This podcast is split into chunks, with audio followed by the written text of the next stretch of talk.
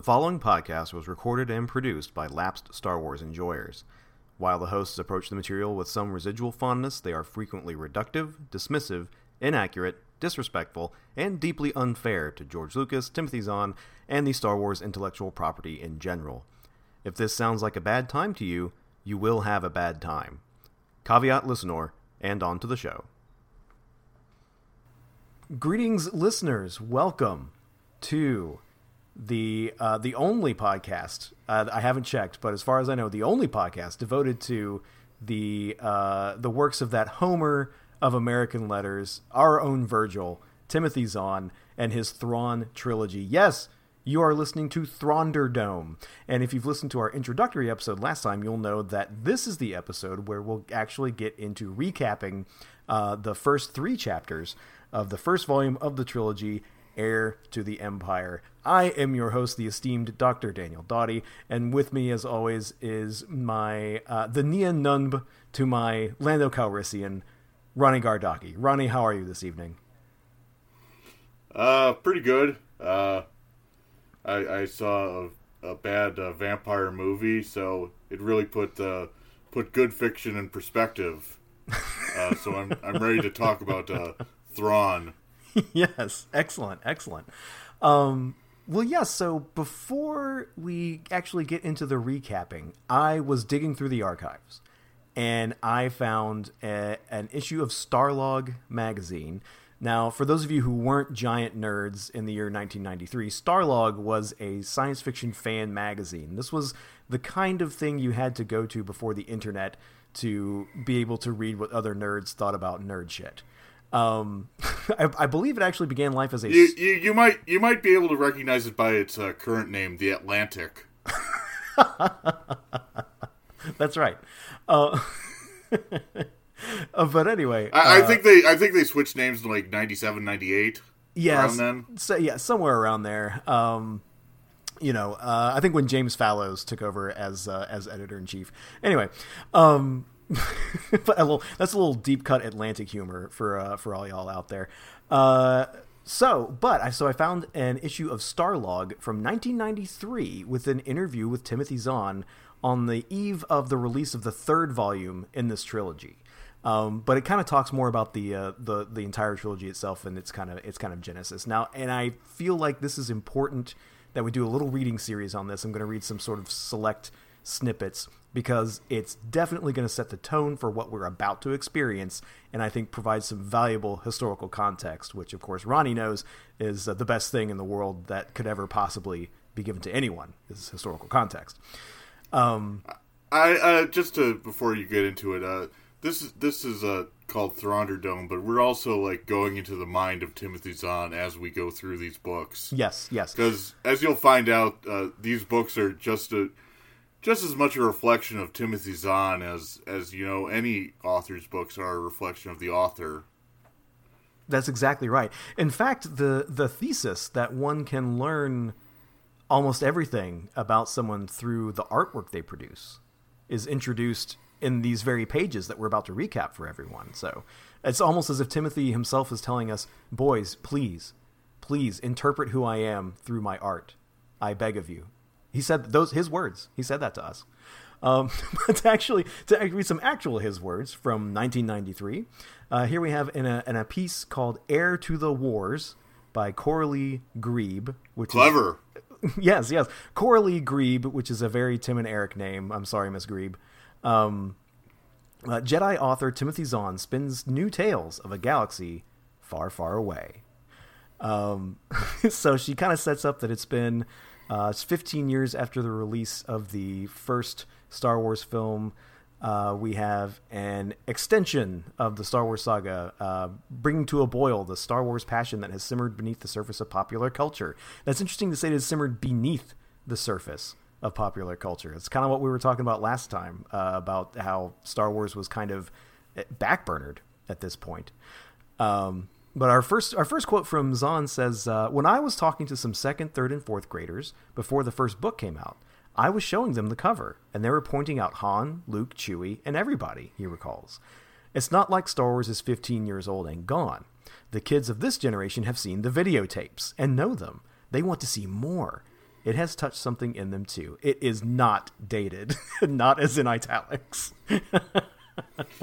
I mean, my first question from that is who is letting Timothy Zahn be around like fourth graders? I, I would think maybe it was like uh, you know it was bring bring your dad to work or bring your dad to school day or like someone like one of his kids said like hey my dad had this book deal and so he's gonna come talk to the kids I don't know but uh, but yeah um, my dad tells sarcastic droids what to do for a living.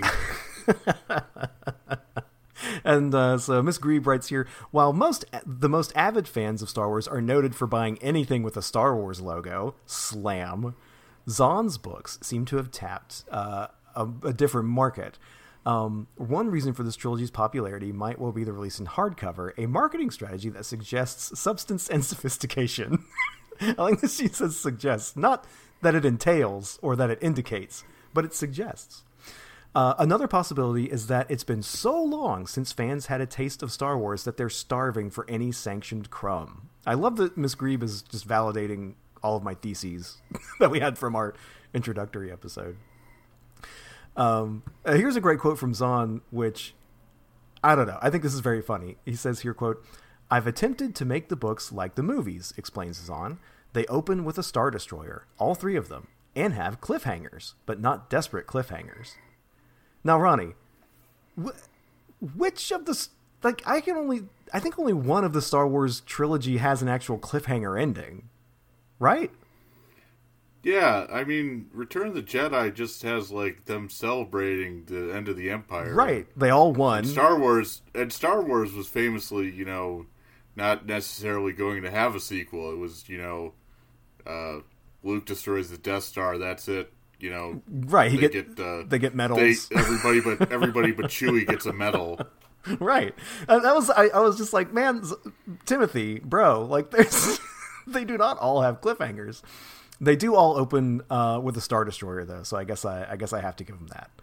Um, I like the the theory I'm coming up with is that like Zahn is operating on memories of like last seeing Star Wars like ten years ago, and uh, this is before the internet. So yes, he's like, yeah, uh, yeah. I mean, they probably all had cliffhangers. what the hell? Now, so here's okay. I I I think here's my explain how Zahn absorbed Star Wars and how it's how it's going through for him. Uh, so there's another section here where he says Star Wars was very very close to my heart. The Star Wars soundtracks were among the major things I would listen to while working on my first novel, he recalls. I remember thinking to myself, if Lucas can make it, maybe I can make it. I was very impressed with the movies. His family shared his interest in Star Wars. On long car trips, they listened to audio taped versions of the movies, partly to keep Zahn's young son entertained. Quote, We had heard those tapes ten times more than we had seen the movies, which meant I had the phrasing, the dialogue, how people said things, and how they tracked it down cold before I even started writing. End quote. So, so he, he he's going by listening to Star Wars in the car. I mean, whatever gets your brat, you know, keep him from crying. I guess. Yeah, I mean, I can't uh, I can't blame him there. Um, I mean, my parents had to listen to like a Ducktales uh, tape like a thousand times during my childhood. So, oh well, that's different. Ducktales rules. I mean, they should have been. They should have been. I mean, that's why I'm writing my Ducktales trilogy series. uh, that's right. you get you got uh, you got permission from uh, from Barks Film. Carl Barks himself uh, has authorized this as the yeah. continuation it's about uh, Duckburg uh, going under the thrall of a uh, a tactical genius billionaire named Lonnie. yeah. Um, okay, so, uh, so, a little more background on the kind of the procedure here, or the pro- the, the, the, the creative process. Um, uh, LucasArts authorized the trilogy, approving the outline and manuscripts, but offering little official background for the project. According to Zahn, quote, the only two rules LucasArts gave were that I was to start three to five years after Return of the Jedi, and I could use anybody who hadn't been killed in the movies. End quote. the writer had no direct involvement. I mean, those, those, those are pretty good rules. Yeah, yeah. I mean, you know, it makes sense. The writer had no direct involvement with George Lucas, dealing primarily with Lucas Arts. Uh, now that you might remember, last time we talked about Lucas Arts, that was the uh, the video game licensing segment of Lucasfilm. That's interesting. I guess it's because this is licensing. I guess that must be it. Anyway, um, the writer had no direct involvement with George Lucas, dealing primarily with Lucas Arts, but he does believe Lucas has read the outline and that some questions about what he could do in the stories did rise through the ranks. But, Zahn adds, I don't know if he has even had a chance to read the books yet. End quote. he uh, he also described this was a little mysterious, and maybe you can help me parse what they mean by this, Roddy. He also describes LucasArts' contribution as tinkering, fine tuning.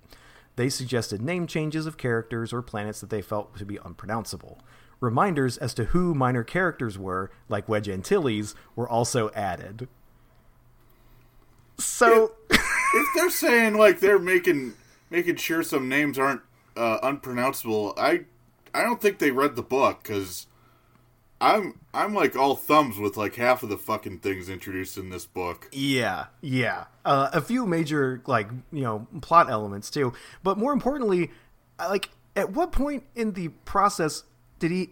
I mean, I can see why he would have to be reminded.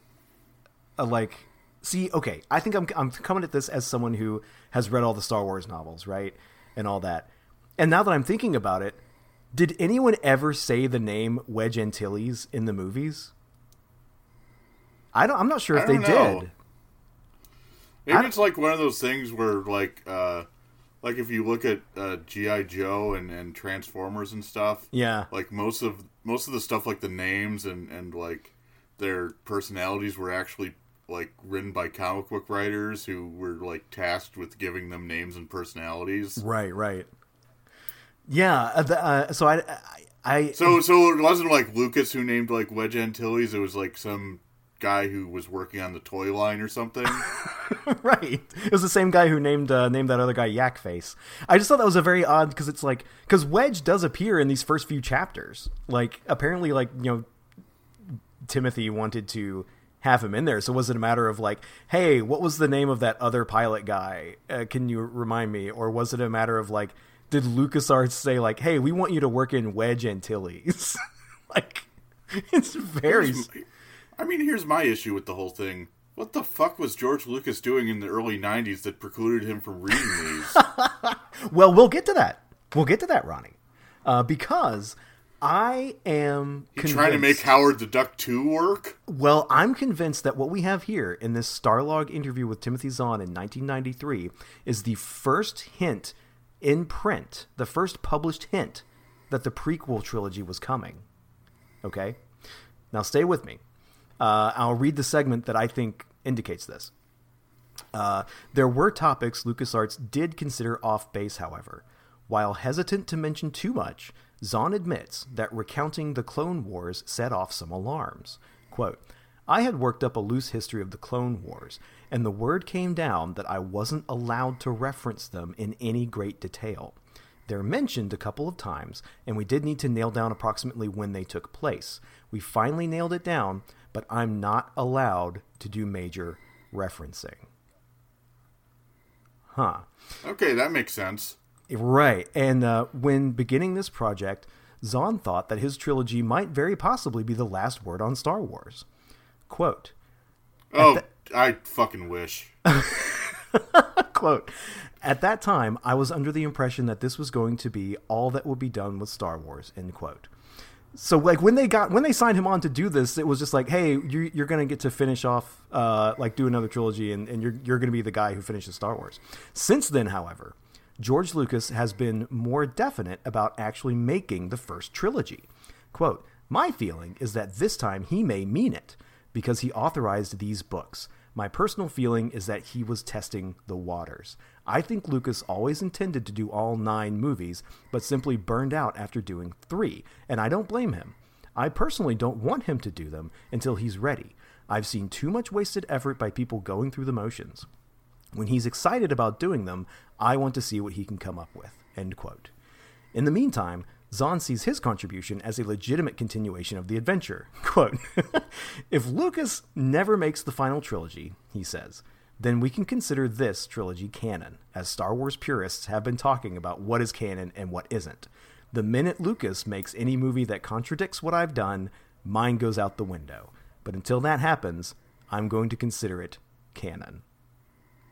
So what do you think of Do you that? think he was? Do you think he was watching like Phantom Menace with a fine tooth comb and like just looking for references that would like throw the Thrawn trilogy out of canon?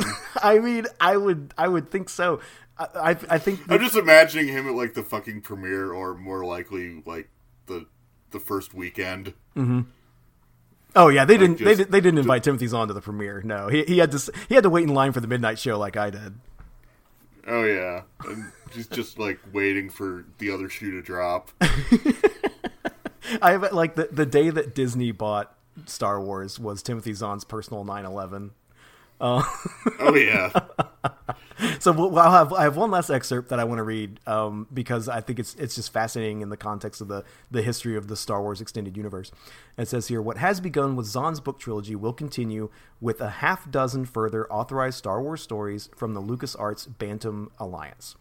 Kenneth Flint is signed for a new trilogy, while Kathy Tyers, Kevin Anderson, and Dave Wolverton will each produce single books. Okay, that's pretty funny because, as it actually turned out, the only Star Wars stuff Kenneth Flint ever got published were in uh, Tales from the Mos Eisley Cantina and a book that got canceled that he later posted as fan fiction. um, Kathy do do you think it was like? Do you think it was like that scene in in uh, Breaking Bad outside like the home Home Depot parking lot where Walter goes up to those uh, would be meth cooks and is like, "Stay out of my territory." I guess so. Um, so Kenneth Flint, uh, I guess he he lost the trilogy, but of those other writers, it's Kevin J. Anderson who wrote the next trilogy, the Jedi, uh, the Jedi Academy trilogy, which is we- we're probably going to have to do for the show, but is at the time I remember thinking when I was twelve and a Star Wars fanatic being a pile of shit. So I'm very excited to revisit that. Uh, Dave Wolverton, of course, is most famous for uh, penning the the beautiful masterpiece, "The Courtship of Princess Leia." Uh, I don't know if you're familiar with that Star Wars novel, Ronnie. that sounds like some Fifty Shades bullshit. Uh, it's even better because it takes place on a planet of Force witches who ride Rancors. Oh, that sounds cool. Uh, it's not. anyway, so that is that is an Well, I mean, I mean, isn't most of Star Wars things that sound cool but actually turn out to be dog shit? that is a very very strong motif in the entire setting and series and overall uh, intellectual property. Absolutely. Um, but anyway ronnie that so that's uh, some choice picks from uh, a little uh, a, a fan magazine puff piece on timothy zahn in 1993 which i think gives us uh, i think we're ready to actually start recapping heir to the empire the official canon continuation of the Star Wars saga. We open on the bridge of an Imperial Star Destroyer. Classic. Uh, So he was right. I mean, it starts with a Star Destroyer. yeah, he he nailed it. Um, uh, uh, an old uh, the, there's a, a elderly captain.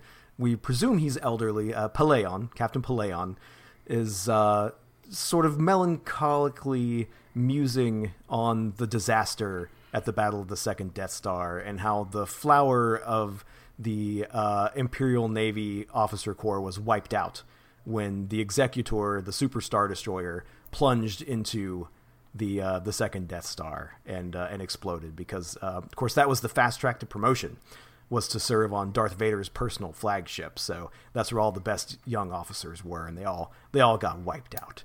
And Pellaeon, in, in his musing, mentions that he's been in the Imperial Navy for 50 years. And now,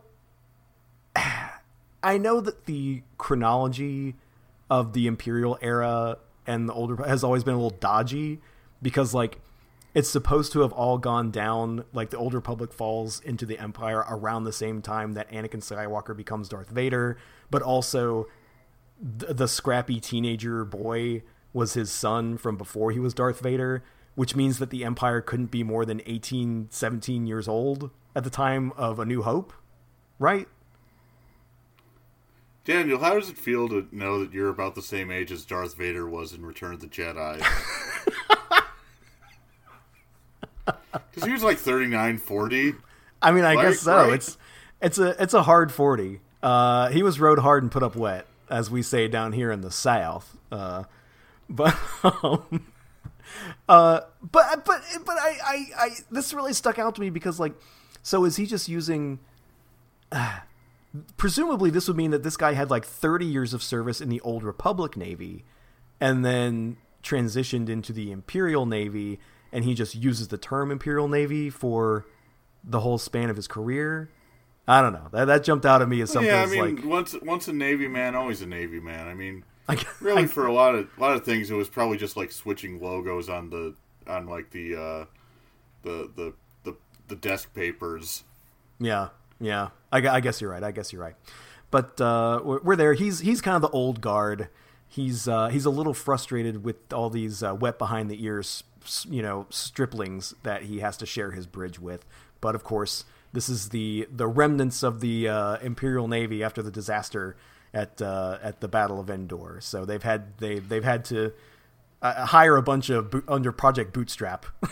so anyway, he's You, monitoring. you'll, the, you'll like you'll like this note that I I uh, had because it's probably the most high minded this this whole uh, book will ever be. I I uh, put uh, Pellaeon is bitching about how young lieutenants are these days, and, and it's shades of Nazi Germany's final year where children were conscripted. oh, and it's yeah. like- Yeah, th- this goes into my whole theory that uh, Timothy Zahn really wanted to be like a, a military fiction writer. But Yeah. he didn't know anything about like wars or like what happened in them. so Well, the thing is, so he, he, realized that the the way he could the way he could uh, do what he wanted to do, but without having to actually learn anything, is he just went into sci-fi. yeah, could, yeah, you know, make up wars. you just make it up. Um, and that's exactly what he did. Yeah, we didn't mention with kind of the setup there, but uh, Timothy Zahn cut his teeth in science fiction publishing in a subgenre called military SF, which is basically like uh, anyone who read Starship Troopers and was not at all put off by its extremely fascistic underlying ideology and thought the that that it was the descriptions of the battles were cool. And it's an entire subgenre of guys who uh, either uh, consciously or unconsciously recapitulate Robert Heinlein's incipient fascistic tendencies. Uh, so anyway, um, but that is where that is where Zahn got his start, and I and I think that does. Yeah, I think you're right, Ronnie. That does sort of shine through in the way that he approaches the Star Wars material. Um, so uh, after after an exchange, he's he's monitoring what's going on with a uh, a, a scout mission had been sent to the Obroa-skai uh, system where they were trying to hack their mainframe to, to go in there and, and do a data a data breach and get some info from their central computer library, which is I, I guess that's how stuff works in Star Wars. Um, but uh, so the, the I, I, I'm, I'm just gonna get ahead of it uh, right now. Like, we're probably not even going to like pronounce all the actual English words correctly, so it's gonna be a crapshoot for like the shit that Zahn made up for this novel. Uh, just so you know, Yeah, that's yeah. Y'all uh, all have to bear with us. Oh, and uh, another thing, I, I, I before we get too deep into the recap, I do want to point out that uh, this is a Wikipedia free podcast. Um, I used to do a, uh, a history podcast uh, that we mentioned that we were a Wikipedia free history podcast because we cared about getting it right and we cared about using high quality sources. This podcast I is thought a- you were gonna say that your history podcast didn't use Wikipedia, which like makes sense. well, it, yeah, I mean, there it isn't didn't a use real history on there. There's just like stuff about, uh, you know, uh, Greedo's uh, uh, brother-in-law and shit. Yeah, the the history of how Greedo got his vest. Uh, but um, uh, but I, I would like to point out that you know we, we did Wikipedia free research because we wanted to present high quality information. Ronnie and I are Wikipedia free because we don't care if we get it wrong. So if any if we mispronounce a name or we get the wrong end of the stick on like what a particular like starfighter or whatever is called, just rest assured we don't care and we are not checking up on it. Um, so yeah, I, I actually like uh, not to cut you off, but uh, Yeah. well, I'm cutting you off. But uh, when I was when I was when I was reading about the Super Star Destroyer, and it's been like God, like 10, 10 years since I've seen Return of the Jedi. I thought to myself, wait, was there a Super Star Destroyer at the end of Jedi? And then I like looked, I like put Super Star Destroyer, the Executor, and into Google, and like the first results for Wikipedia, and I'm like, nope, Nope. not going down there. No, not touching it. I, I don't need to know about how the executor got its paint job. Yes, yes. Um, so, but but to continue, to get back into the the gripping story.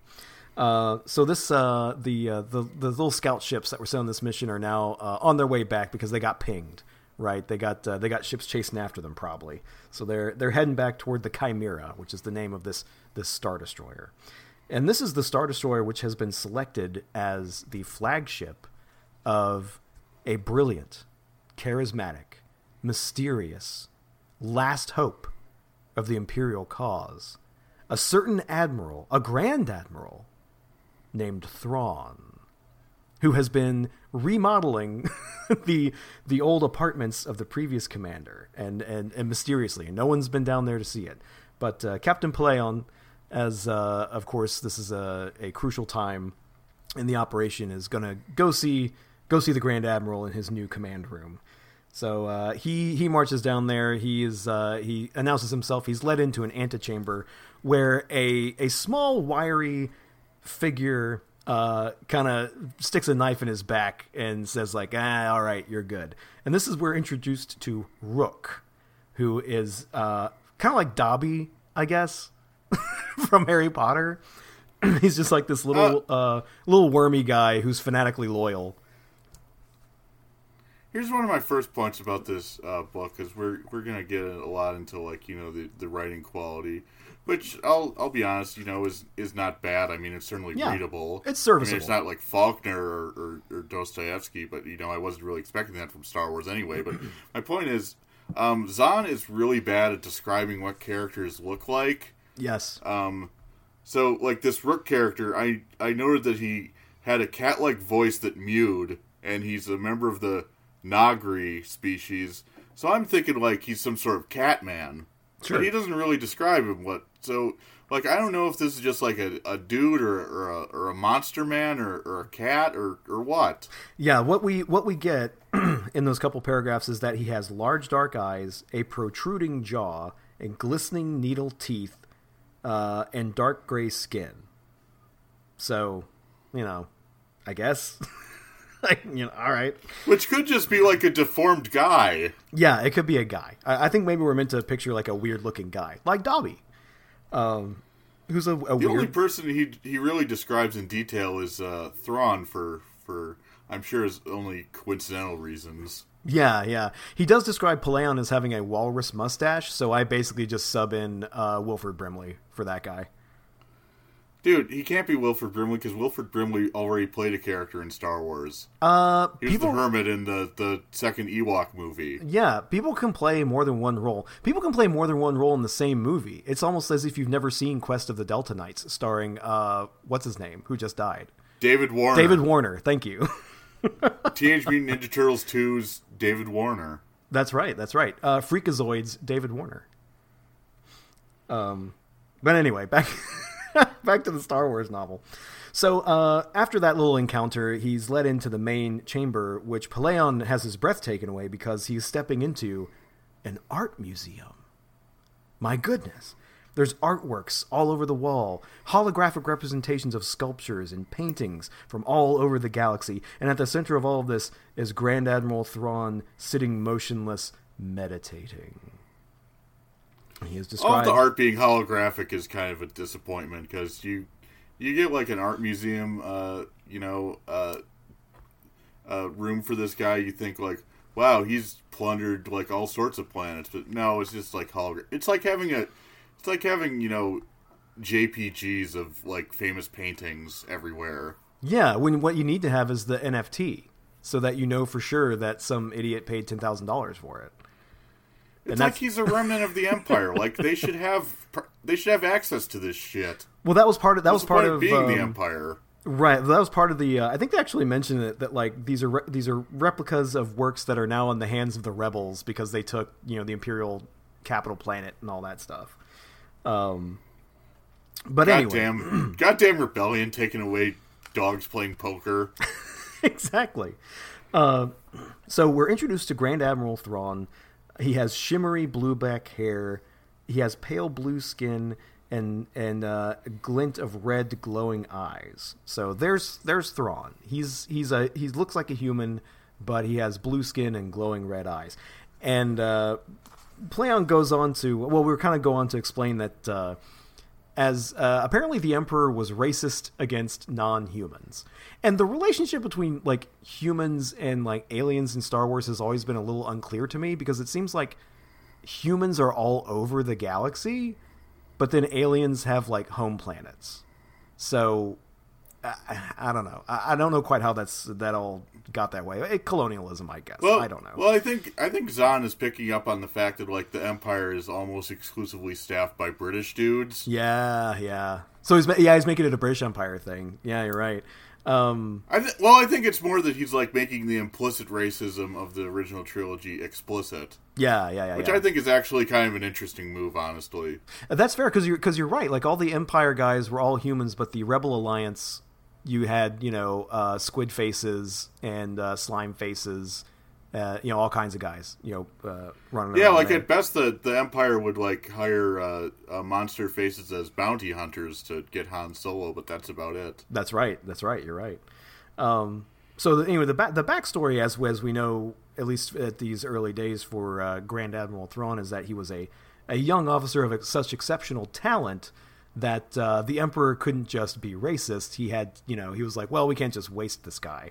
So he sent him basically to to be the uh, the frontier general. He sent him out into into quote unquote Indian country. Basically, would be the conception I think that is being mirrored here.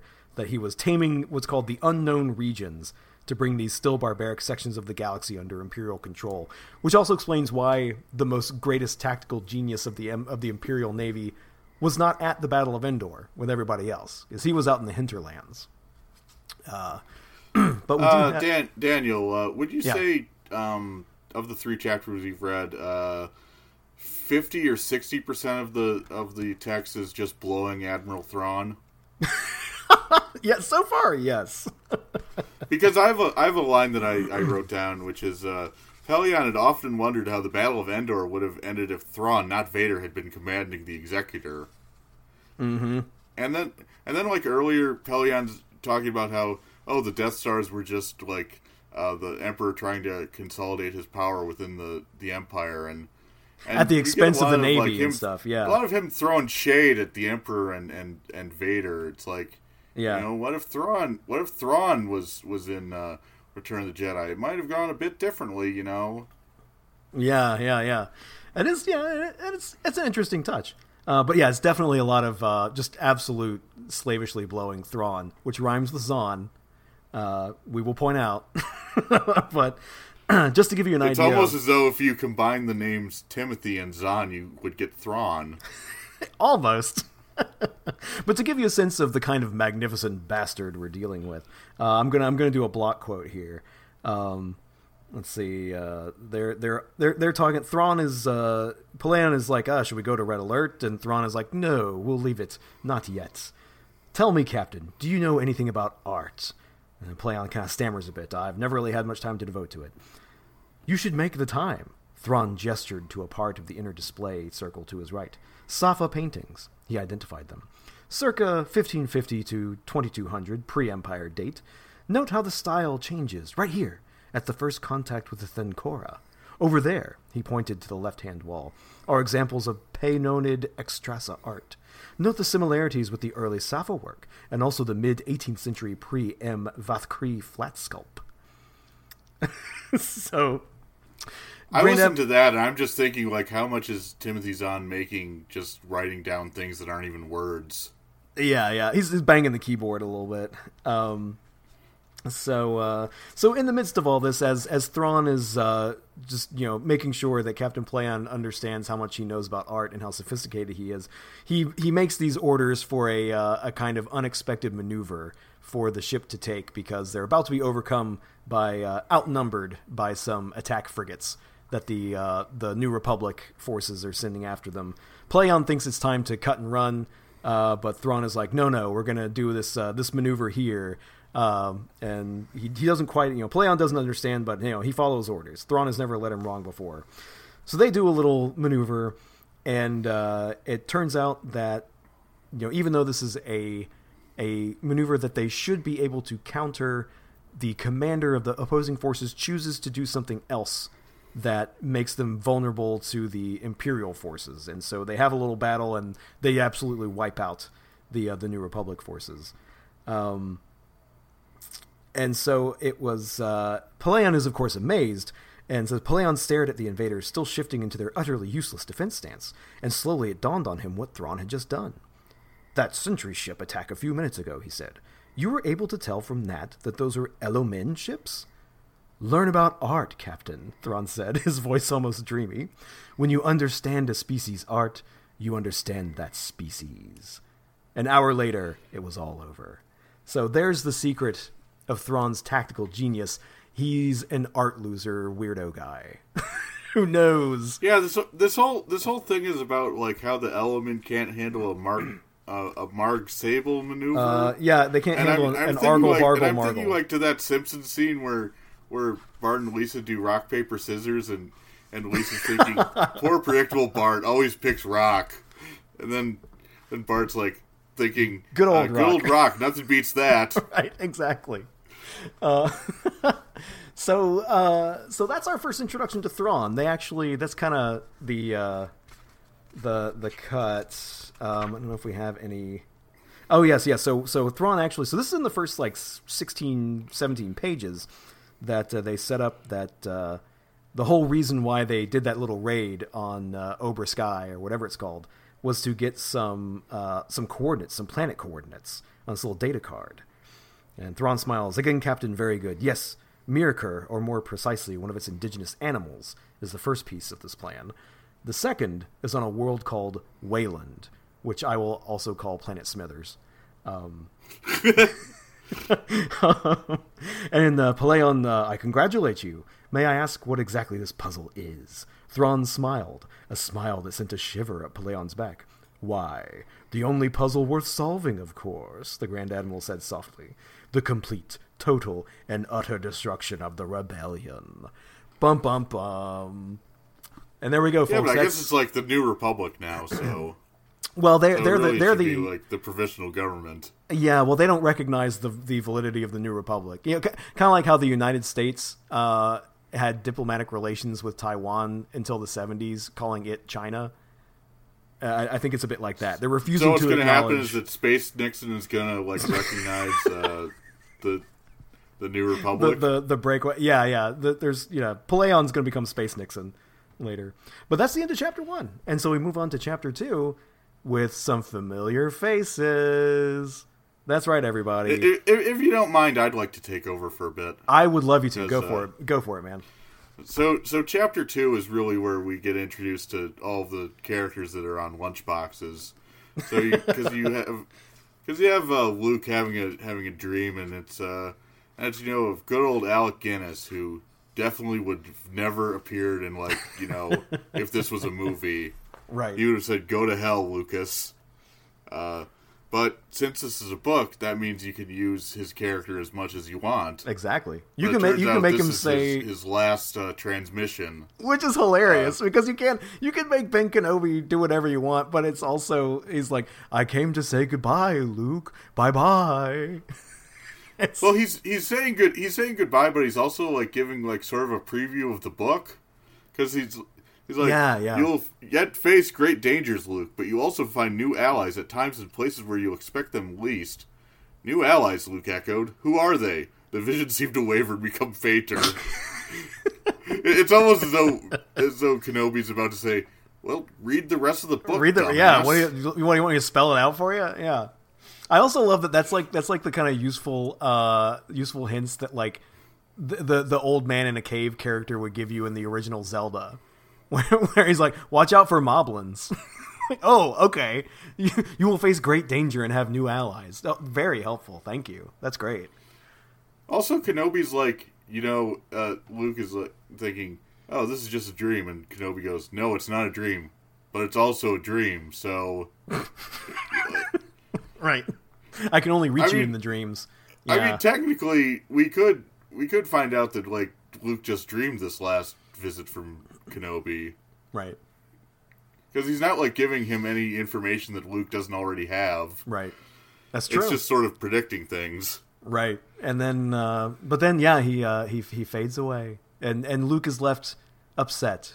You know, he, he's left a little uh, disturbed. So so he goes outside and has like a smoke break. Only instead he he drinks uh, a foreign concoction that that Lando uh, tuned him into. Yes, and uh, you you want to know what it is? Uh, I would love to. It's a little infamous. What what is it, Ronnie? It's hot chocolate. The mysterious hot chocolate that Lando brought to the galaxy. This one, all right. When I, I think I may have mentioned on the episode uh, last time, or maybe I didn't. One of the, one of the greatest uh, kind of associations I have with this book is the fact that um, when I was reading it, uh, basically, so my mom would take us to church uh, early so we could go to Sunday school, and she had adult Sunday school. But I would go hide in the bathroom to read this book instead of going to Sunday school. but I remember. And now look at you. And now look at me. And I and I remember thinking like you know like reading like hot chocolate.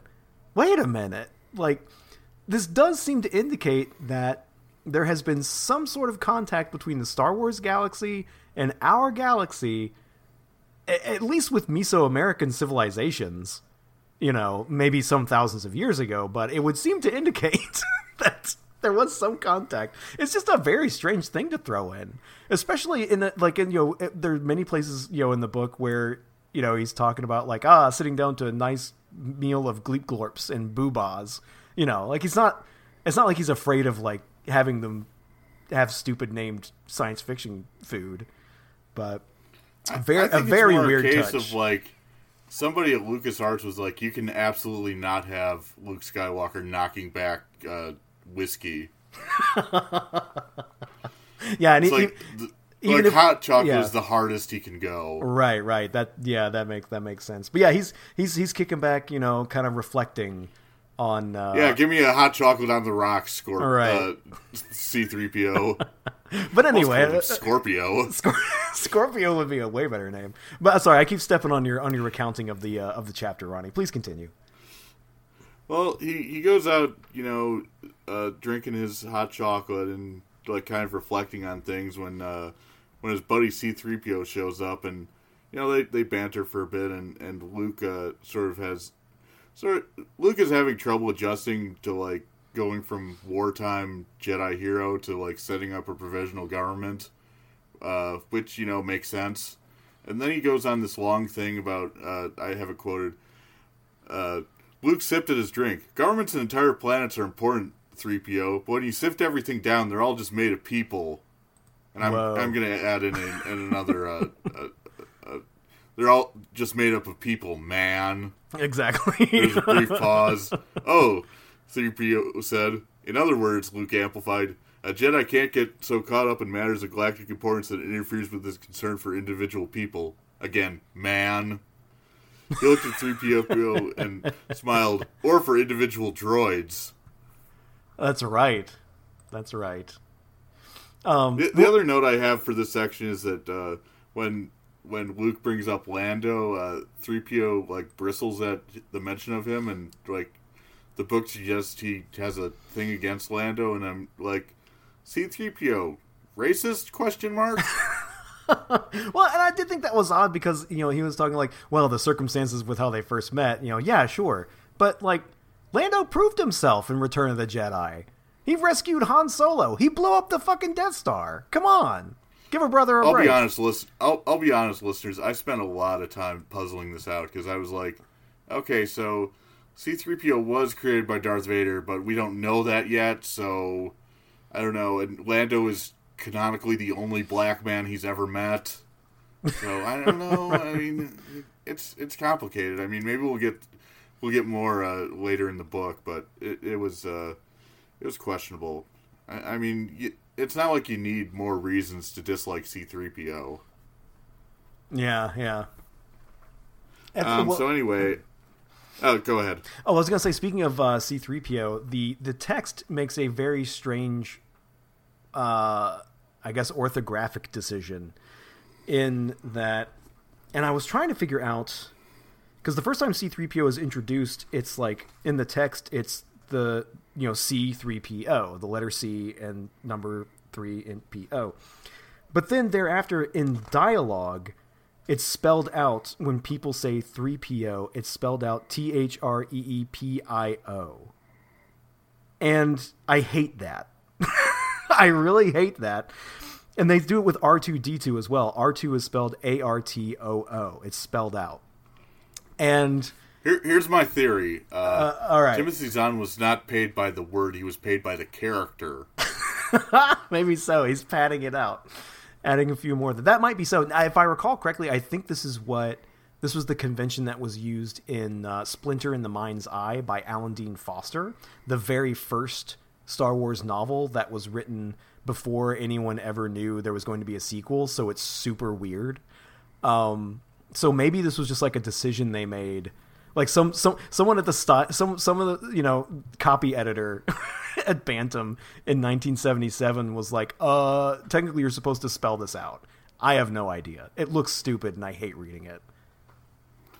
Anyway, back to chapter two. Uh, C-3PO is uh, visiting Luke because basically Leia asked him to, and she's worried about Luke. And you know, when you have a when you have a droid laying around, you know, you can get him to do your emotional labor for you. That's right. You can. but, but I mean, you can see why Leia doesn't do this because she's busy being pregnant with twins. She is. Uh, yes. She's like three months in, uh, Mhm. I think. Um, yeah, and and uh, here, here's something that's like kind of unimportant, but you say that actually is very important in the rest of the book. Uh, there's a line where like it says Luke had to grit his teeth and tell them, them being like the the new government, that no, there seem to be no residual effects of the Emperor's stay because the New Republic is at the is uh, operating out of the old Imperial Palace. So Yeah. basically, Luke has to tell the New Republic that there's no old man stink. Uh, right in in the the Imperial in the new digs. Yeah, yeah, yeah. But that that does come the the idea of there being a kind of uh, echo of the dark side, where a powerful figure of dark side power has been or has or has died or has done something. Uh, that that that does come up. That's and that ties into what Pellaeon was saying earlier about how oh it was so terrible when after the the Death Star blew up and it seemed like no one knew what to do in the Imperial Navy and everyone kind of scattered. Ah, something's going on there. Anyway, a little foreshadowing. Uh, the next thing I have is uh, we we go to Leia and well, we don't go to Leia first. We go to like Luke elect, uh, echolocating uh, Leia and the twins. Right, with the uh, Force. yeah. because because like using the force to, to locate them and see how they're doing and the book says the skywalker heritage was indeed with them the fact that he could sense them at all implied they must be tremendously strong in the force and it's like i don't know can't you just like notice them kicking or whatever or like Well, he's he's he's remotely noticing them kicking. So is that this like some like ursat's pro-life message is like you know I think it you know, is. they're only they're only they're only like nine months nine nine weeks rather they're only nine weeks old and they already know how to use the force That's right. Because because they have a they have a soul and it's and it's in the force and it binds us all together. Yeah, I think you're right. You know, the the force begins at conception, Ronnie. Just you know, throwing that But out let, there. let me finish the quote. Uh, at least he assumed that was what it meant, Excellent. and, and and even better, it had been something he'd hoped he would someday have a chance to ask Ben about, and now that chance was gone. And I'm thinking to myself, really, that's the thing you're going to ask, like the the like disembodied Your- your disembodied your mentor? that Yeah. you knew for two weeks, like. Yeah, what's with this uh, sense and babies thing? It's like, hey, you know, I, I keep sensing Is that, these is that a babies. force thing, or, or I can do, or can I do all babies? Did you did you hire yourself out when you were a crazy old wizard as like a as as like a pregnancy test? Did you like did you like charge money and you could tell if there's a baby or not? Because you know you could make money with that racket. One thing I like about the original Star Wars is that, you know, Obi Wan Kenobi becomes a hermit, and he becomes a, a crazy hermit by adopting a normal human name. yeah, that is pretty good. So, hey, so I, it's I, like kind of the kind of like the reverse. So it's like, you know, he's just some crazy guy named Ben. Right. Yeah, he, call, he calls himself like, Ben. some- Isn't some that nuts? name. right. He's not. He's not even named Cluclor or anything. Uh, yeah, I, I do hope that. Uh, I hope that Kenobi show on Disney Plus was about uh, Ben like hanging his shingle up as like a, you know, uh, a pregnancy test guy. Like he could tell if you had a, a pregnancy or not. But that's probably not what they did. they're cow- they're cowards. All I know is that like the they have like little Princess Leia in there because why yeah. not? Yeah. Everybody has to. Everybody has to be in everybody else's backstory. Stupid. No, no, no one, no one, no one has the com- creative vision of Timothy Zahn, and it's just, it's, ah, it's so frustrating. But anyway, Yeah, back back to Zahn. Uh, we turned to Leia and she's like ruminating about you know Luke seems to be moody and and she's and she's like trying to use use her uh, nascent force powers, but she's not very good at them. Like she can't turn off a light, and I mean, yeah, like you can turn off a light just by clapping, so you're, you're kind of shitty at. And then we're then we're introduced to uh, another another uh, Zahn uh, original, uh, I believe, yes, character of Winter, Winter. who is I guess her assistant. Yeah, she was her, I got- uh, uh, her lady in waiting at the Alderaan court. I, guess guess. kind of like the Keira Knightley to uh, to Amidala's Natalie Portman. Uh, yeah, the, sure. From the first movie. Yes, yes. I, I think I think that's a good way to put it. Yeah, she was like the, uh, you know, the uh, the the the bosom attendant, perhaps. Um, but yeah, so with a name like Winter, you know she has long, soft, white, silvery hair. Uh, it's a very strange description for this character, uh, but apparently she's very regal uh, looking and was mistaken for Princess Leia when people came to court. They think she had her her, her regal bearing was so overwhelming that she must have been the princess instead of this scrappy little brunette.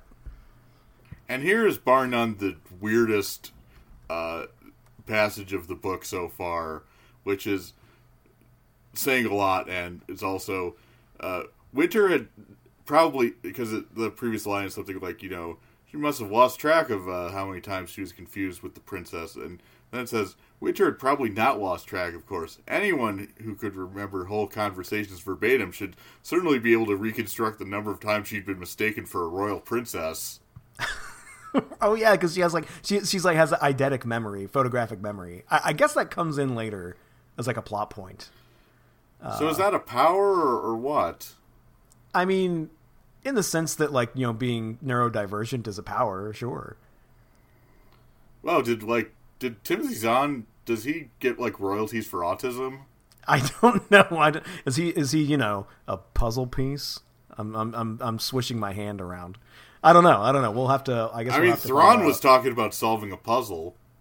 That's So- true. That's true. And I should say that we here at Thunderdome are uh, absolutely in support of uh, all of our folks on the spectrum. Uh, y'all are all amazing and super sweet. I have many folks on the spectrum. Uh, uh, many, uh, sorry, many friends, uh, folks I care about on the spectrum.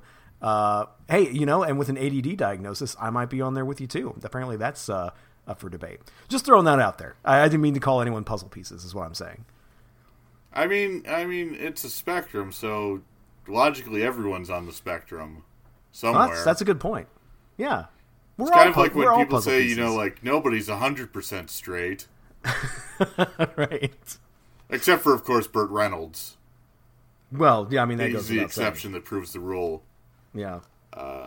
anyway, uh, we we get more uh, more with Leia because she uh, she she's like complaining also about like setting up the provisional government. There, there's a lot of stuff about the provisional government in the second chapter, Yeah. but uh, but she talks about how she like she's like pretty much the only one qualified to do any of this work because everyone else is like a like Luke a, a backwards uh, uh, space redneck.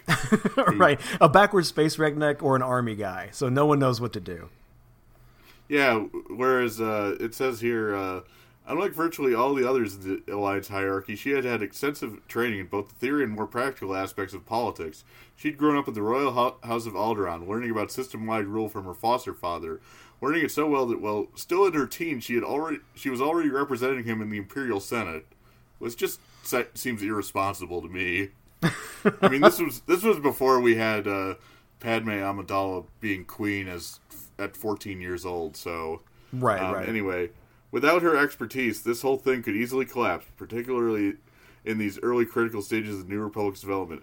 A few more months, just a few more months, and she'd be able to ease off a little.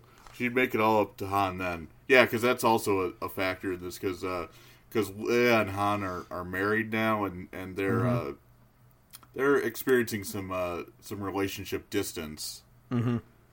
They, they are, yeah. It's I mean, a little, a little strange. I mean, I mean, obviously they have to be married because Leia's pregnant, and you can't, you can't. and we can't. George would not abide. Uh, and, and yeah. not not even not even uh, the famous rascal and scoundrel Han Solo would sire a child out of wedlock.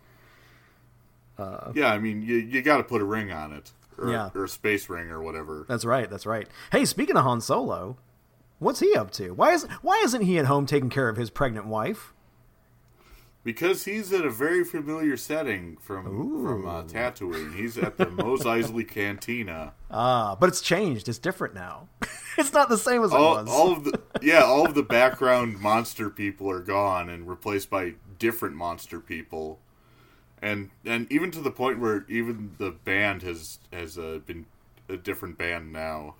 They don't so even have say goodbye to the to the modal nodes. The modal nodes, yeah. Uh, this Figure is ex- Dan. This is exactly Figrin D'an dead of a heroin overdose. I was gonna say this is exactly like in uh, Miami Connection when uh, Dragon Sound gets that other band fired from the club. Figrin Figrin D'an rolls up and tries to beat up the other band with his with his bunch of ninjas, but they all kick his ass. Before we get to Han Solo and Ernest, I just want to make uh, make point in the note I have where it a very weird use of language because uh, Leia tells Winter to scat, as in leave her room.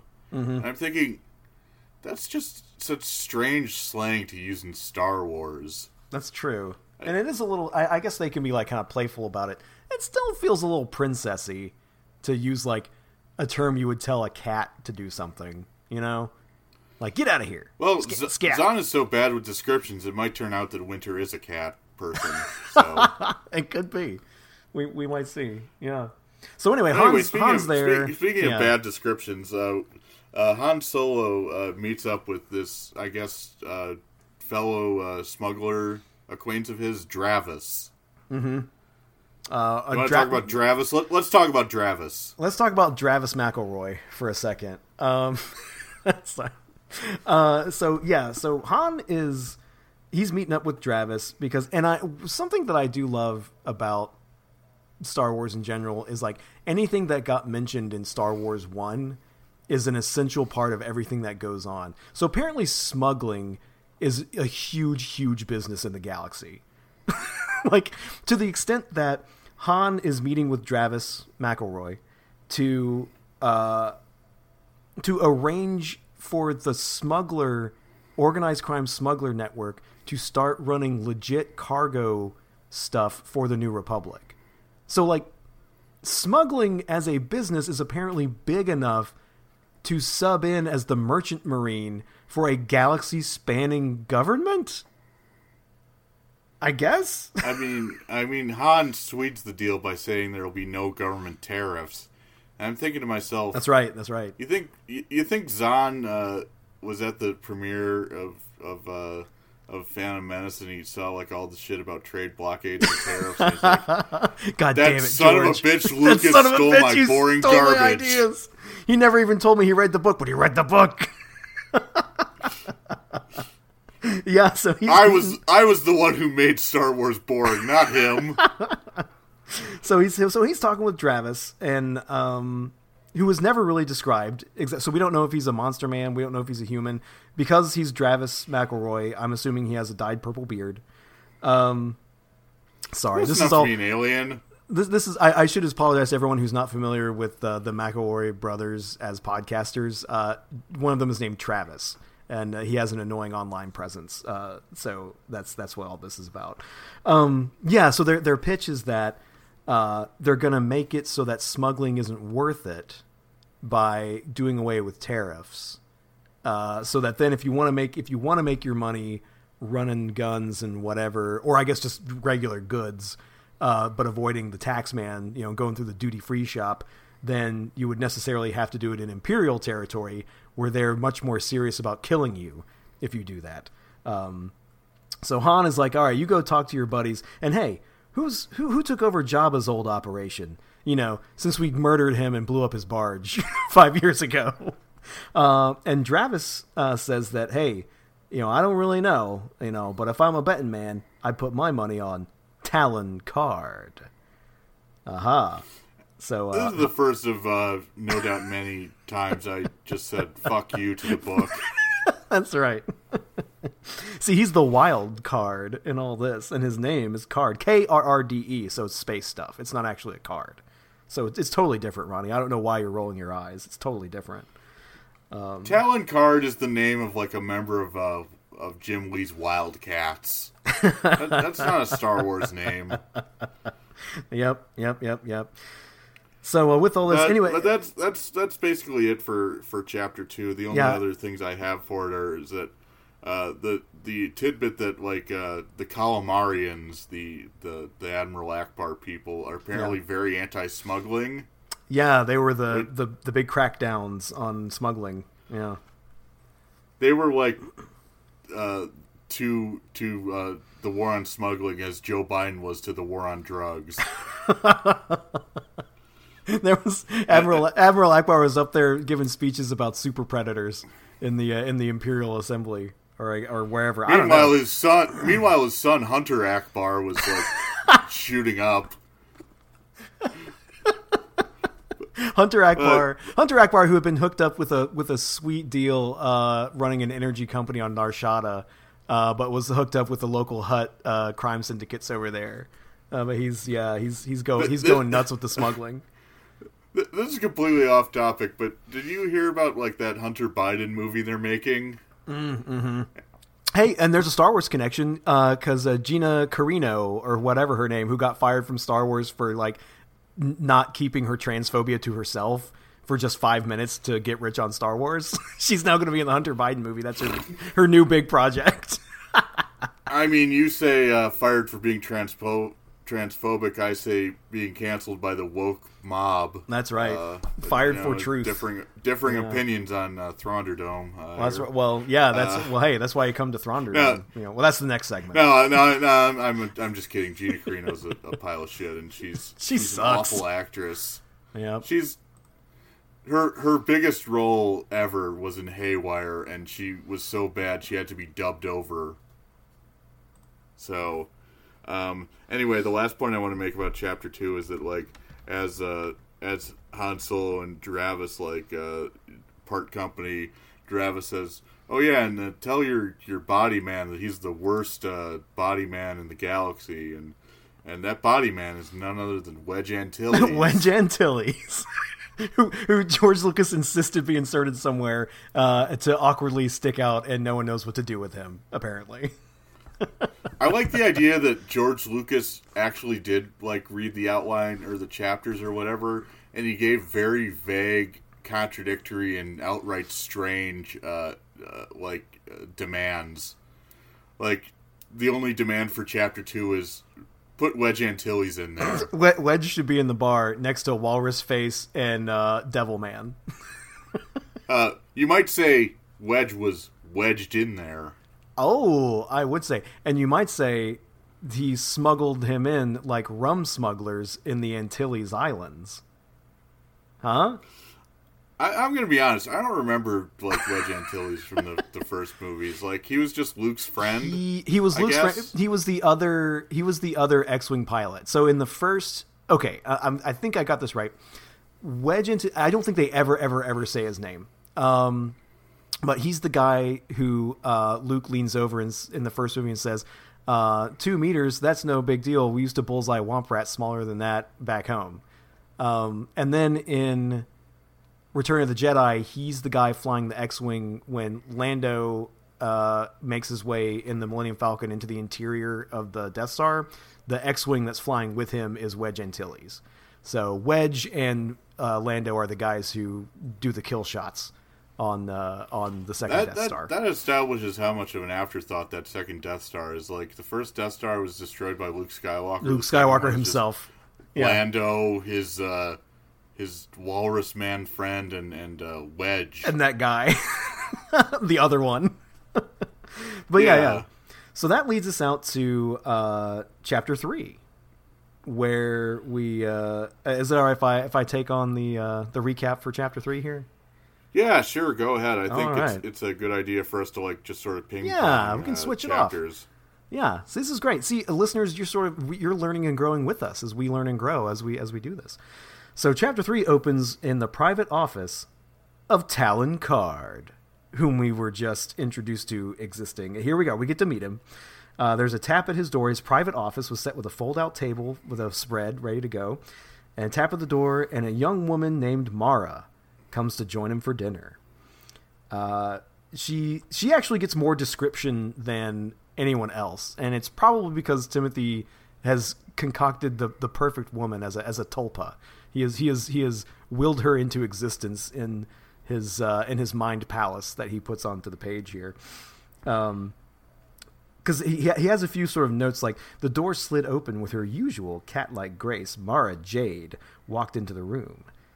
You didn't say what her green eyes flickered to the elaborately set table. This was all about, she finished, her tone just noticeably different. The green eyes came back to him, cool and measuring. So, hitting hitting the green a couple of times in the same paragraph that he says her name is Jade. This is um, one thing I love about Timothy Zahn, Ronnie, is his subtlety. Uh, I, think, I think he's a, he's an author that um, really you get a lot out of a close reading. You know. I I just like the fact that Mara Jade uh, is a redhead whose name sounds suspiciously similar to Mary Jane of Spider Man. And spoiler alert, she Oh. turns out to also be a love interest for a main character on this uh, in this novel. Yes, yes, that's right. Um, so uh, Talon Karrde invites her in, and uh, while you might think that this is a boss getting creepy with his employee, it's actually a boss getting creepy with his employee for non-sexual reasons. Because Karrde wants to start grooming her to be his second in command. So she's been with his smuggling outfit, which is again like apparently the largest segment of the galactic economy for uh, for several months, and he sees he knows talent when he sees it. He also has a couple of like little, I guess, dog ferret thingies called vornskrs that are named Sturm and Drang. That's funny, uh, a little literature joke for anybody who knows their uh, 19th century German romanticism. yeah, it's a, it, it, the the Von are apparently animals that that cackle purr, which gave me like the the mental image of like a a crow cat creature. I, don't guess, yeah, I don't know. Um, one one Yeah. thing And- and again- one thing about Zahn's again- prose is that like he is he is often like saying like people are like you know have cat like grace or if they have wolfish smiles and it's like. That's kind of shitty to do when like the this is a galaxy full of like actual cat and wolf people. That's true. There, we do know that there's, yeah, we do know there's a, a wolf guy in the original Cantina scene, um, and I'm sure there's cat people. You know, elsewhere there's always cat people, Uh, that that wolf guy probably has like a 300 page Wikipedia entry. which is exactly why we will never consult Wikipedia. Everyone out there, remember, we will never do it, and do not write in. God, I God, I hope there's one of those scandals. You know how Wikipedia has those scandals every so often. Like you hear, oh, one one editor like completely changed every uh, every uh, entry on Turkish nationalism. Oh yeah, yeah, uh, yeah. To, to be complete non. I wonder if there's going to be a similar scandal on Wikipedia, or or or maybe not. Maybe Wikipedia like cites its sources more exhaustively than Wikipedia does. I bet there's like a Uh, higher threshold. Yeah, there might. Well, the thing is, you can get away with a lot on Wikipedia if you just include the little number links because no one ever digs deep. Well, I do, but I'm a giant nerd. Um, but you could probably get away with a lot if it's just if you just cite a book that doesn't exist and like you click the link and it takes you down to the citation. You know, who's going to bother chasing that down? again, I I do, but you know, I, I have brain issues. Um, Plenty of Star Wars nerds would. Yeah, yeah. So we like probably they, could- they they know what happens in Tales of the Dark Side number forty four. they have an, they have an they have an encyclopedic knowledge of the Dark Horse comics series Dark Empire 2. Uh, so, you know, they can they can really nail you on that stuff. So Talon Karrde is letting Mara Jade know that uh, she's about to get a big promotion. Um, we we get we get one more uh, element of Mara Jade's appearance. Her red gold hair shimmers. So she's a, a pretty young lady with green eyes and red hair. Talon Karrde, I don't think we actually get any description of him, do we? I'm I'm looking No, through. He's got. We have absolutely nothing. It's sort of implied that he's like a kind of. At least I think it's implied that he would be, I guess, on the older side, because he's the you know the head honcho of a big operation. So I guess maybe he's a kind of salt and pepper looking fella. But uh, well, he drinks wine, so he drinks wine, so once, so we know he's classy. He looks classy. Uh, some, something that we're gonna do like throughout uh, this podcast is like sort of, sort of cast the new characters uh, Mm-hmm. as though they were in a in in a movie version of this. Uh, of Yeah. book. So who's giving And you for- who's for- giving you card for vibe? for talent for talent Card, I'm thinking Paul Giamatti, You're going in a and that different. might be. That might be because I just watched Sideways last night and he was drinking a lot of wine in that. But I, I I think that is probably it because he strikes me as having a little more dignity than than Paul Giamatti typically brings to a performance. I, I know that Paul Giamatti as a man is very dignified, but uh, he, he he doesn't typically perform that way. Uh, who would I cast? But you as- could see him. Card? You could see know. him like trying to trying to uh, trying to promote Mara Jade and like going about it all wrong and just yeah, fucking yeah, yeah, yeah. You know what? I, I think we're going to go with it. So, reader, in your mind, please picture uh, Paul Giamatti when we talk about Talon Karrde. And Talon Karrde is a, a bit of a foxy fellow. You know, he's he's a sly he's he's a sly operator because uh, so he has his little base, I guess, on uh, on this planet, and uh, they notice that an Imperial Star Destroyer shows up in orbit, the Chimera, um, and something happened that I'm I thought was pretty funny. Um, so he gets uh, one of one of his guys calls in on the intercom. It's Aves, the voice said. Thought you'd like to know we've got company. An Imperial Star Destroyer just made orbit. Karrde glanced at Mara as he got to his feet. Any make on it yet? he asked, dropping his napkin beside his plate and stepping around the desk to where he could see the screen. They're not exactly broadcasting ID SIGs these days, Aves shook his head. The lettering on the side is hard to read at this distance, but Torve's best guess is that it's the Chimera. All right. Are they painting the names of the ships on the sides of the Star Destroyers? I have to assume so. And are you looking at it with like a telescope? like what is what is happening? I thought that was a very odd kind of thing there. Anyway, they so they pick up that uh, the Imperials are sending a couple shuttles down in the vicinity of their little headquarters. So uh, you know, with with balls of brass, Talon Karrde decides to call up the Imperial Star Destroyer. Now you'd think a smuggler would just want to lay low, you know, you know, you want to but Talon Karrde he doesn't play it that way. Oh, he's a he's a sly dog, all right. So uh, he gets Captain Pellaeon on the horn after a little bit of wrangling, and they have a little, you know, one of those scenes where like both people are talking around the real issue, right, and they're being very sly about it. Uh, but uh, Karrde works out that what they're after is a creature native to uh, to this planet where he has his smuggling operation headquartered, uh, ysalamiri. And these are little critters which will have a big impact on the plot because they have a much like it's it's sort of a midi chlorians moment in a way that it contradicts what we were told the force was for everything because we're told of course you know Obi-Wan Kenobi tells us that the force penetrates us it binds us it binds the galaxy together every living thing and every object in the galaxy is bound by the force except these little caterpillar guys with claws who hang on trees on this planet because they suppress force powers in a radius around them. Okay. Now, this is this is another example of Timothy Zahn's like vivid painting a painting a picture with words descriptions because the ysalamiri are fifty centimeters, not predatory, and they hang on tree branches. exactly. That, that's the description, and they have claws. That's the and have description we're given. right. They have claws that, that sink into the trees, so that they're they're kind of tricky to remove. Right. And and thank you, Timothy, for that vivid description. Um, but so, so you were saying they were caterpillars? Like they could be anything. They could be little lizards. They could be monkeys. Who knows? that's a good. That's a really good point. That is a very good point. Um, It's all. It's almost as like I was waiting for like there to be there to be like you know notes notes and brackets saying like uh, ILM do your magic here, like like just letting letting the designers come up with whatever the fuck they want. which was Maybe- the secret to Star. Wars' Maybe that's- success. Maybe that's why he's so bad with descriptions because he's assuming that ILM's just going to pick up the slack for him. Right. I mean, because that's the thing. I mean, I think we talked a little bit last time. Is that like so much of Star Wars' appeal and the impact it had was the production design. It was the starship designs. It was it was the robot designs. It was the set design and costumes. That's why everyone thought it was cool. And I think you're right. like Timothy is in that he's in that headspace where it's just like ah, you know, like the, the ILM guys will figure it out. Ralph McQuarrie will draw up a a uh, a, a sketch and we'll and we'll go with that.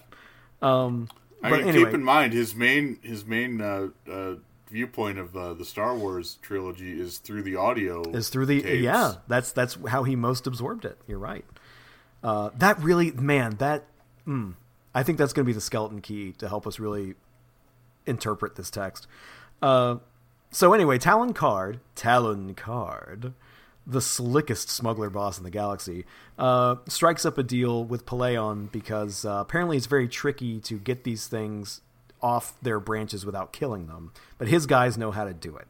So he's going to go send a couple guys to help the Imperials get these things off the trees for whatever they have in mind for them. Uh, and in so doing, kind of gain a little, you know, they're going to owe him a favor. He gets to observe what they're doing. You know, he's doing his little information broker business right there. Uh, so that kind of wraps up. Uh, Karrde says, uh, like, okay, that's going.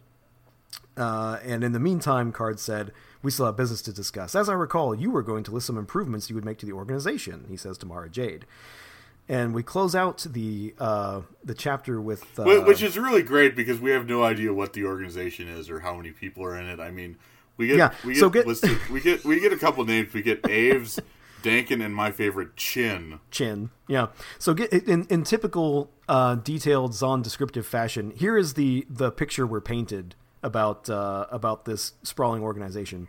Slowly at first, but with ever increasing confidence, she launched into a detailed and generally insightful compendium of his group's shortcomings. Karrde listened closely as he ate, wondering again at the hidden talents of this woman. Some day, he promised himself silently, he was going to find a way to dig the details of her past out from under the cloak of secrecy she'd so carefully shrouded it with. To find out where she'd come from, and who and what she was, and to learn exactly what it was Luke Skywalker had done to make her so desperately hate him. The end of just chapter go- 3. Just, just just to go back to the Simpsons, that whole scene reminded me of the where Homer has the dream of like the thing he's invented that has like solved all his money problems, and he he just needs to see a glimpse of Right, what just the needs thing to is. right, get a peek around someone's why do shoulder. you why do you need to know what it is, Mister Simpson? You invented you invented it. it. exactly. That's exactly it. But anyway, so we're introduced. But- so we get Mara Jade is introduced as her her main her main uh, characteristics are she has green eyes and red hair and hates Luke Skywalker. And so that's the first three chapters of Heir to the Empire. Ronnie, how are you feeling? There's just one thing I want to add to chapter three that I found kind of funny. Uh, there's a line, line where, uh, where let's see, uh, the Emperor supposedly made a clean, clean sweep of them in the early days of the New Order, unless uh, Talon Karrde added as another thought occurred to him, they've perhaps found Darth Vader. Vader died on the Death Star, Mara said, along with the Emperor. That's the story, certainly. He died there, Mara cut him off, her voice suddenly sharp. Of course, Karrde nodded. And I'm thinking, Talon Karrde, Vader truther question mark. That's awesome. Yeah, I forgot about that bit. Because I mean, actually, if you think about it, it does make a bit of sense. Because like, we have people that people in this country that have seen endless footage of 9-11 on TV, and are like, ah, that that was just you know controlled demolition bullshit. Right, right. Yeah. Like, imagine how big the galaxy is. Like, it it's probably going to take like Tusken Raiders like twenty five years to find out the Empire is kaput. It'll just be like that story about the Japanese soldier who doesn't realize the war is over, writ large. Oh man, yeah, it's it's very good. Uh, well, yeah, so that's that's our exciting intro. A lot of hey, a lot of pieces are set on the chessboard. You know, as as Thrawn might say, uh, artfully carved marble pieces are now on the chessboard. We've been introduced to kind of the main, really the three main threads. You have the uh, the Thrawn people, you have uh, classic Star Wars guys, and you have the Karrde angle, and those are kind of The the smugglers. the smug the smugglers and those are kind of the three threads that will will follow on our on our epic journey as woven together in the tapestry of literature by the uh, by the estimable and uh, incomparable Timothy Zahn. Uh, I, for one, am very excited to see where all this goes, how it all plays out, and how it all pays off. And uh, we'll be absolutely thrilled, listener, for you to follow with us uh, when next time we will uh, recap episode or uh, sorry episodes. we will recap chapters uh, four, five, and six. But before we go, we get to the next segment of our show, which is the Thrawnderdome. That's right. Not only are we a recap show, we are also a debate forum between myself and Ronnie Gardaki. That's right, Dr. Daniel Dottie versus Ronnie Gardaki on the contentious subjects of the day or any day or whatever we feel about arguing about. We are going into the Thrawnderdome. We will see who emerges. Ronnie, what is the first struggle, the first gladiatorial combat in the arena of the mind that is Thrawnderdome? Well, here's a relevant one, I think. Uh, women, should they be in Star Wars? All right. I'm going to I'm going to post the pro position. I believe that uh, women should be in Star Wars. I think that women are important in the galaxy, and that their contributions will be recognized more and more. Uh, I think there are there are Sand People women, and there are probably Jawa women. So uh, I think it's important. Uh, yes, uh, Ronnie, how do you counter? I think the original trilogy introduced all the women that we need because you got Princess Leia, who uh, who got enslaved by a by a uh, by an obese monster uh, Uh-huh. briefly. Um, you got the uh, the Mon Mothma, who's like your your classic elderly lesbian. Mm-hmm. Um, and then you got uh, Beru, who, uh, in typical woman fashion, is uh, swiftly killed to motiv- motivate the male hero. Yeah, that's true. Well, she did fulfill the woman's role of providing some sort of context for what a man does. So that's that's pretty va- that's valuable. Um, and Ronnie, in typical misogynist fashion, you left out two of the most uh, three of the most important women uh, in the Star Wars universe. The uh, stilt-legged, uh, long-snouted, red-lipped singer in the Max Rebo band, the lady with six uh, breasts, and the other lady with uh, head tails who also had breasts, and I think you could kind of see them in a couple shots, uh, if I recall correctly. You know, just a sidebar, I'm really surprised at how uh, chaste Zahn is in describing Mara Jade. Yeah, I'm a little. I For- honestly, For I, a forty year old, for a forty year old sci-fi writer, in 1991. you, you're you're you're really lucking out that he's only describing her her eye color and her hair color. Yeah, he's And- really keeping it in his like pants so the far. way her the way she like kind of you know has a has a um let's see a a death-like rigidness of the muscles of her face and he's not he's not describing you know what uh what you know all the creeps want to see which i think is which, which i think in 1991 almost passes for feminism Yeah, yeah, I think you're right. Yeah, it's uh, well, I think you're you're absolutely right. This is definitely 1991 feminism. Uh, in that you introduce, well, it's it's a bit Josh Whedon, isn't it?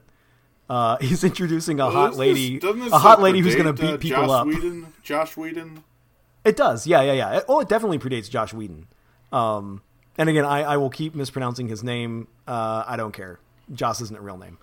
Um, uh, sick freak Josh Whedon. Yeah. oh, oh, oh, we kind of we kind of lost the plot that we're supposed to be arguing about something. Uh, uh, Uh, anyway, the point the point I want to make is that the original Star Wars trilogy had all the all the women you needed. The, Right, right. The, the princess, the lesbian, the the dead woman, right. the the platonic ideals of women, the three. and you know, and you know, add in like you know Rey and and Rose Tico and and you know the rest of them. Uh, I think Felicity Jones is in that Rogue One movie. I think. uh, yeah. Well, the, it's just- well, yeah. You got the the it's titular. just too many characters. You got the titular character Rogue One. That's her name, right? I don't know. I, I did not pay much attention to that movie. I, I think what you do have in Star Wars though is that when um, clearly you have to be keeping in the spirit of uh, George Lucas is that when you introduce a new woman character, she has to be a petite, pretty, brown-haired lady. Yeah, that's true. Yeah, because Um, you know that's he, he's been introducing pretty uh, pretty brown-haired ladies to to to screen uh, legendary. Uh, that's what that's what he likes to do. Um, well, I, I disagree, Ronnie. I think that we should have had um, uh, we should have had even more women. We should have definitely had more uh, crazy alien monster women, and not just the person who runs an eight thousand year old temple bar somewhere. From I'm gonna level with y'all. The only of the new trilogy I saw was uh, Force Awakens, so uh, that's really all I have to go. Well, I, I guess Rogue One I saw that one too, but that's not part of the trilogy. Anyway, I think we need more uh, weirdo monster women, and I think they need to be gutsy, and I think they need to persist, and I will not back down from that. And uh, yeah, that's what all I have to say about it. Uh, counterpoint: girls are icky and have cooties. Um, uh, science fiction is uh, long been the province of uh, creepy men, and uh, and adding uh, attractive, assertive women uh, makes uh, them definitely them feel uncomfortable uh, with themselves. Yeah, yeah, I, Definitely I- not yeah. me though. only those guys. I'm just you're just Yeah. looking out you're just looking out for them. It's selfless. Your misogyny is really just selfless because you're just looking out for the most underrepresented people in our society, weird nerds who watch too many movies. who who only have you know most of the vectors of power in society and and all they ask for is the biggest media franchise in the world to exclusively cater to them And is that really so much to ask? Uh, you know, we'll we'll leave that for another uh, round of debate in the Thrawnderdome. But I guess we'll have to we'll just have to leave this one uh, as a question up in the air uh, because we we two titans, we two mental uh, Antaeuses have grappled here in the in the blood soaked sand of the Colosseum of the brain uh, and have come to a draw. So I guess uh, yeah until just until my, my final point uh, Yeah. notice timothy zahn the master himself he introduced a swath of new characters in the first three chapters only one of them was a woman Hey, uh, I- we don't know if that uh, that weird Dobby assassin is a lady, or did we? I guess they said true. he. I think they probably said i, I think they point. use gendered pronouns Yeah, they use a gender. But pronoun. I think All we right, can reach a compromise that like one woman can be introduced every three chapters. look at that. Hey, look at that. You're already forgetting Winter. Oh shit, yeah. but she might be a cat. She might be a cat person. We don't know yet. We don't know. We'll have to wait for Timothy to finally describe her in the last chapter of the third book in the trilogy, and we'll have a better idea. But anyway, thank you so much, all listeners. Yeah, for, how uh, could I how could I forget the the character find of Winter? Jeez. thank, thank you again. Ronnie is going to sit with his shame uh, until until we join you again next time. But thank you so much for joining us uh, at the outset, the beginning of our hero's journey, our Joseph Campbellian hero with a thousand faces journey that we're taking hand in hand with our guide and mentor, uh, our Virgil, much as Virgil guided Dante through uh, the circles of hell. So Timothy Zahn will guide us through our hero's journey in Heir to the Empire. Uh, and we will be discussing chapters 4, 5, and 6 when we see you next time. Goodbye.